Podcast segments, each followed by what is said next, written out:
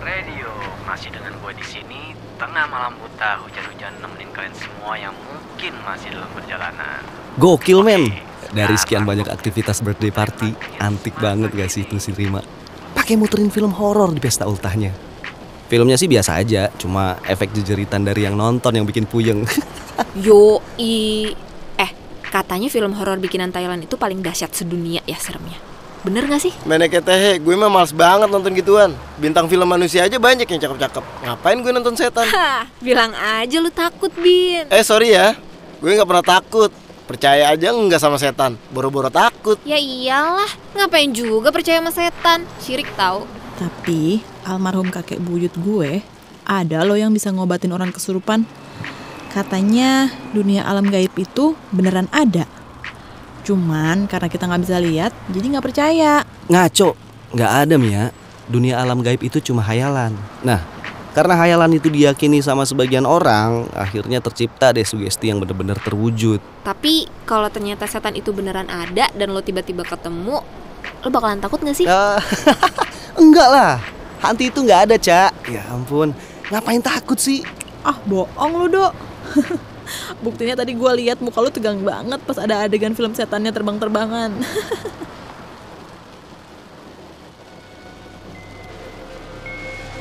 Bisa gue tebak, kalian yang memutuskan untuk mendengarkan kisah ini pasti lumayan fans dengan cerita-cerita horor kan? Well, sebenarnya gue dan tiga orang sahabat gue, yaitu Mia, Ica, dan Robin, awalnya justru sebaliknya. Sejak dulu kami berempat paling skeptis sama yang namanya kisah-kisah mistis.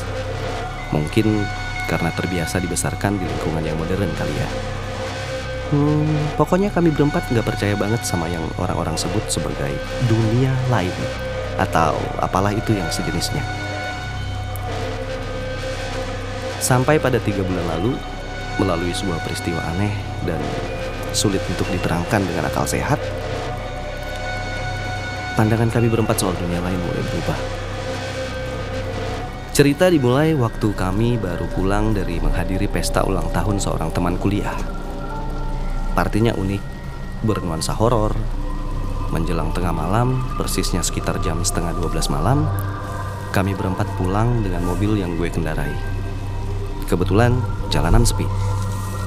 Mungkin karena sejak sore Jakarta diguyur hujan.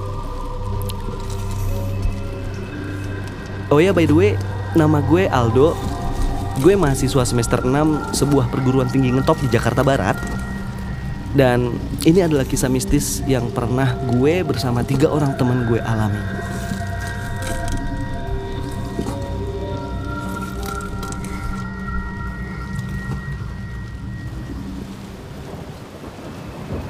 Eh, dingin banget. Malam-malam gini hujan. Kalau di rumah, gue pasti udah ngorok nih. Ya, lu mah nggak perlu di rumah Mia. Di mana-mana juga gitu kan, pelor, nempel dikit molor. Eh, tapi fenomena orang kesurupan itu gimana ya ngejelasinnya? Soalnya kan kadang-kadang ada aja kejadian kayak gitu. Orang yang tadinya normal tiba-tiba katanya kesurupan makhluk halus. Ah, itu pasti karena kebanyakan bengong aja tuh Mia. Stres alias sarap kali. Jadi nggak bisa kontrol diri. Yakin loh. Soalnya gue pernah nih ya diceritain sama temen gue. Pernah satu hari, katanya sih dia ngeliat makhluk astral yang mukanya nyeremin banget. Percaya nggak percaya sih. Nah, waktu dia mau lari, ternyata makhluk itu malah ngejar sambil tiba-tiba Eh, Eh, eh, Cak, kenapa Cak, sih, Cak? Kenapa, Cak? Eh, kenapa lu, Cak? lu kenapa sih? Cak, lu kenapa, Cak? Oh, gila, pulsa gua abis men. Padahal belum sempet nelfon nyokap. Kan gue belum ngabarin kalau gue tuh bakal pulang tengah malam. Aduh, gawat nih. Bakal kena omel panjang gua. Aduh. Ah, sialan lu, Cak.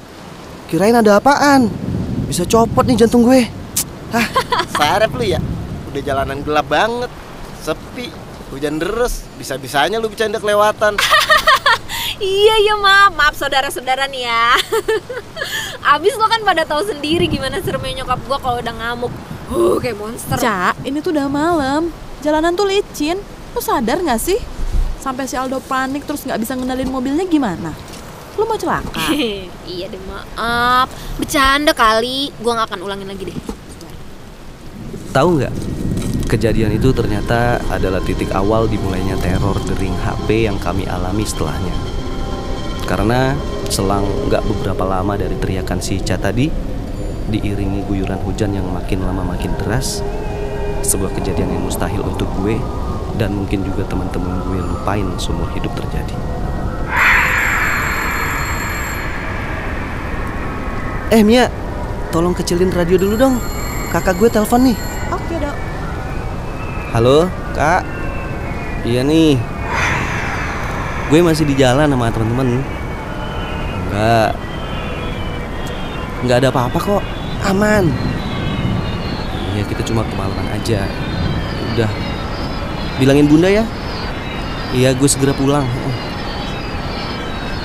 Eh, kenapa? Kenapa, Kak? Kak? Halo? Eh, nggak denger gue. Halo? Halo, Kak? Kak, ya. Allah Akbar. Dok, apaan tadi tuh? Oh dok, nabrak sesuatu ya? Gu- gue gue nggak tahu. I nggak tahu gue. Kayak kayak ada yang ketabrak. Tapi eh, tapi gue nggak lihat apa-apa